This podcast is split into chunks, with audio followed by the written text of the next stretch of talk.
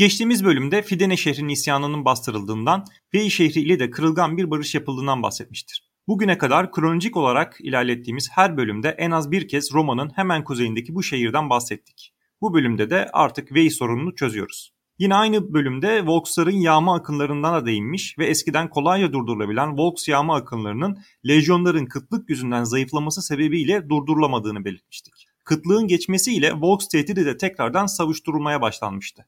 Volks'ların tamamen kontrol altına alınmasını ise daha uzun yıllar vardı. Fakat bu kabile Roma için dönem itibarıyla artık ciddi bir tehlike arz etmiyordu. Asıl tehlike bugüne kadar hep olduğu gibi Vey şehriydi. Sürgün kral Tarquin ile ittifak yapıp Roma'ya saldıran, Roma her zayıflık belirtisi gösterdiğinde Roma'yı sıkıştıran, Fidene şehrinin ayaklanmasını destekleyen, Roma'nın düşmanlarını finanse eden, Tiber Nehri ticaretinde Roma ile amansız bir rekabete gelen Vey'iydi. Kısacası kasaba iki kovboya dar geliyordu. Vey 12 şehirden oluşan, kuzeyde Po Ovası'ndan güneyde Tiber Nehri'ne kadar uzanan gevşek Etrüsk Konfederasyonu'nun en güneydeki üyesiydi. Konfederasyonun diğer üyeleri arasında Roma'nın son 3 kralın memleketi Tarquini ve efsaneye göre Roma'yı işgal edemeyen, araştırmalara göre ise muhtemelen işgal etmiş ya da en azından kuklu bir hükümet kurmayı başarmış bulunan Kral Lars Porcia'nın Kulisyum şehri de bulunuyordu. Eğer bu konfederasyon askeri ve politik bir hüviyete sahip olsaydı Roma'nın işi çok daha zor olurdu. Fakat konfederasyon ekonomik ve kültürel bir birliktelikten ibaretti. Veii, Roma'nın yaklaşık 20 kilometre kuzeyindeydi. Zaten çekişme de buradan kaynaklanıyordu. Ekonomik ve politik çıkarları hep aynı bölgede İtalya'nın orta batısındaydı. İki şehirde büyümüştü ve daha fazla büyümek için diğerini yok etmek zorundaydı. Yani tekrarla kasaba iki kovaya daha da dar geliyordu. İki şehir arasındaki ekonomik rekabetin temelinde tuz ticaretinin kontrolü vardı. Tiber Irmağı'nın denize döküldüğü kısımlarda tuz yatakları bulunuyordu ve bölgedeki özellikle de iç taraflardaki tüm topluluklar için başlıca tuz kaynağı burasıydı. Tiber Nehri'nin ağzını kimin kontrol edeceği, kimin tuz ticaretinden zengin olacağını da belirliyordu. Tuz yatakları genelde nehrin kuzey kıyısında yani Vey tarafındaydı. Romalılar yıllarca kıyılardan Veylileri sökmeye çalışmışlar fakat başarılı olamamışlardı. Tabi hiçbir trend sonsuza kadar sürmez. İtalya'da da konjonktür Roma'ya Vey karşısında fırsatlar sunmaya başlamıştı. Vey, Etrüsk kentlerinin en güneyindeki olması nedeniyle İtalya'nın güney ucundaki Yunan kentleriyle yapılan Etruria Magna Graecia ticaretinin de çıkış noktasıydı. Magna Graecia İtalya'nın güneyi ve Sicilya'dan oluşan bölgenin o dönemki adıdır. Güneyde Roma'ya akınlar yapan Volkslar elbette buradaki kadır ticaretini de engelliyorlardı.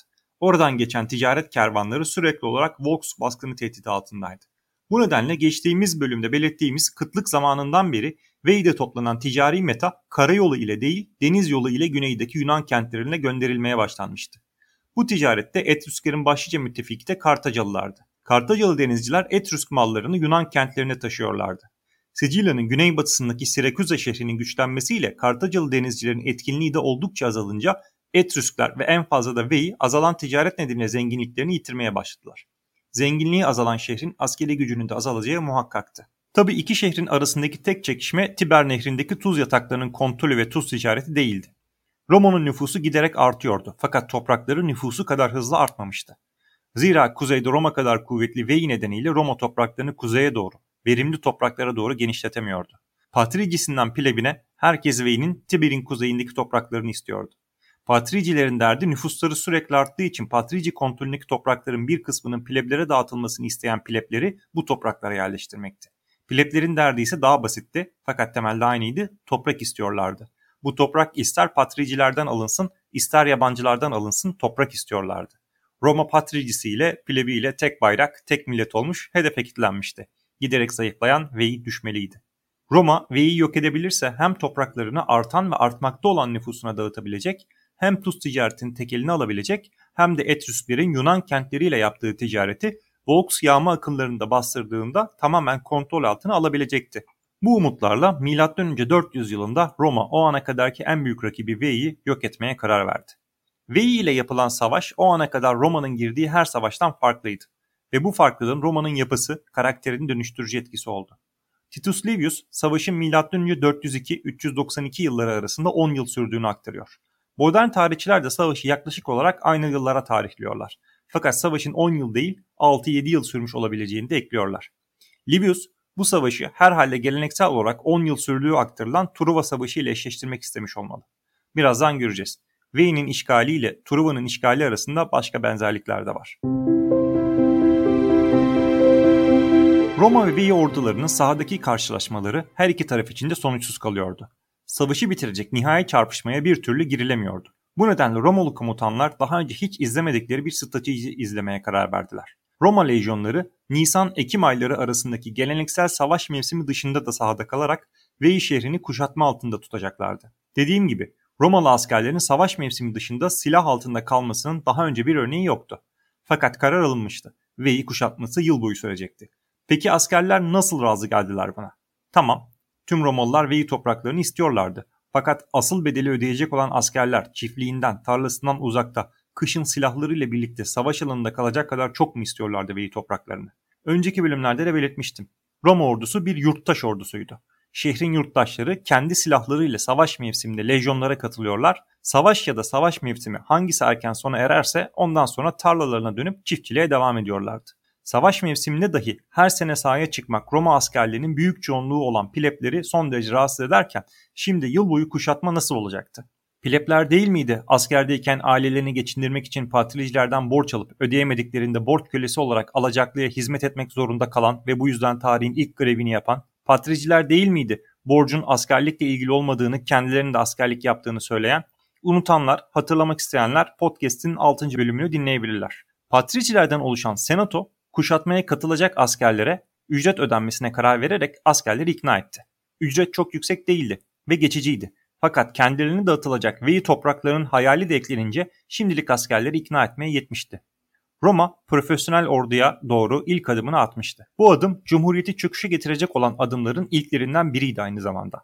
İlerleyen bölümlerde ordunun bir yurttaş ordusundan profesyonel orduya adım adım evrilişini ve bunun Roma'daki siyasi sonuçlarını tartışacağız. Fakat şimdilik konuya V kuşatmasına dönelim.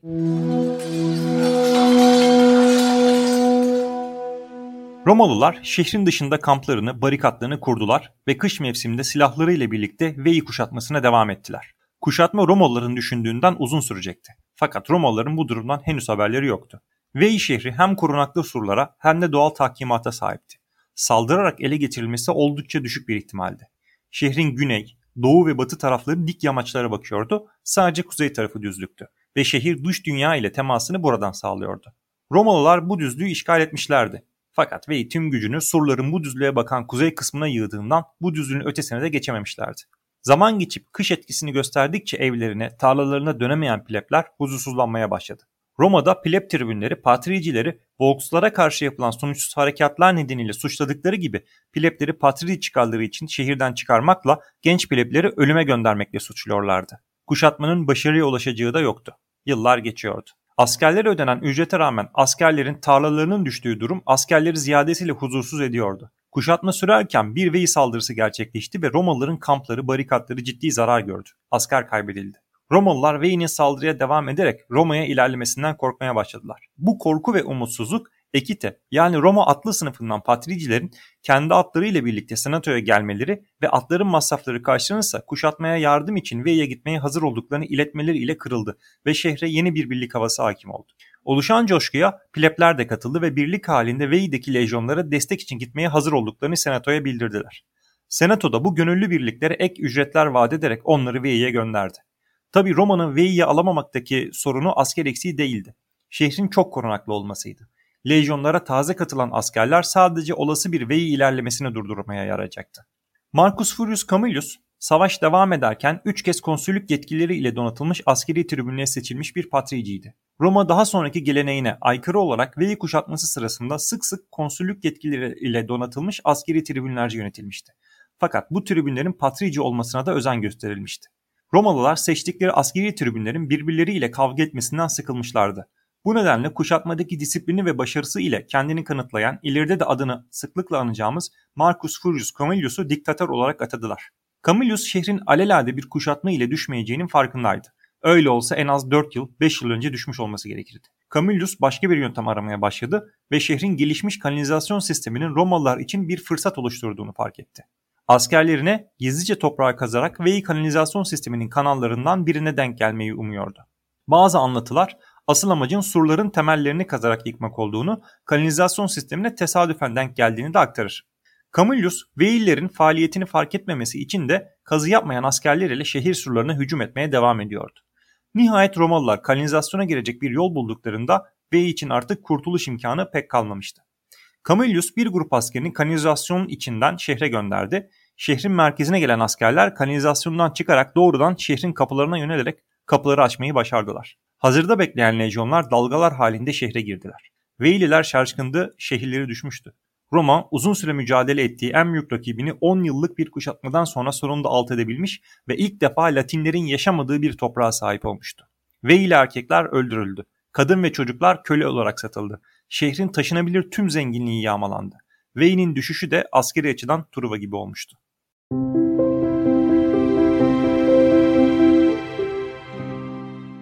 Zaferden önce Camillus Tanrı Apollo'ya eğer Vei'yi alabilirse elde edilecek ganimetin onda birini adak olarak adamıştı. Fakat yağma sırasında bu duruma hiç kimse özen göstermedi. Camillus Roma'ya döndüğünde bir Romalı komutana verilebilecek en büyük onur ile Zafer Alayı ile onurlandırıldı.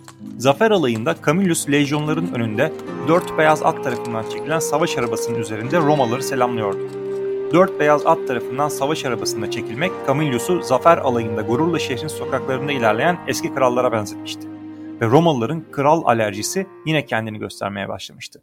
Fısıltı gazetesinde manşet Camillus'un kral olma arzusuydu. Fısıltı gazetesine ek olarak bir de Camillus'un adağı için askerlerin ganimetlerinin onda birini hazineye getirmelerini emretmesi onun için hiç de iyi olmadı. Halk iyice huzursuzlanmıştı ki diktatör Camillus ve Senaton'un Veii topraklarının da onda birinin Apollo için ayrılmasına karar vermesi işleri çığırından çıkardı. Burada Romalıların dindarlığı kadar Roma tapınaklarının hazine ve hatta ilkel bankalar olarak kullanıldığını da ekleyerek işin ekonomik bir boyutu da olabileceğini belirtmeliyim. En sonunda bir pleb tribünü Vei'de elde edilen ganimetle alakalı yolsuzluk yaptığı iddiası ile Camillus'a dava açtı. Camillus kaybedeceği kesin olan bir yargılamaya katılmaktansa gönüllü olarak sürgüne gitmeyi tercih etti. Efsane Camillus'un şehirden ayrılırken tanrılara dua ederek eğer masum ise Romalıların onun şehirden ayrılışına pişman olacak, onu arayacak duruma düşmelerini dilediğini aktarır. Veii Etrüsklerin en zengin şehirlerinden biriydi ve düşüşü Orta İtalya'daki Etrüsk dominasyonunun sona erişini simgeliyordu. Kuzeyde de Galyalılar Po Ovası'na ve güneye yerleşmeye başlamışlardı.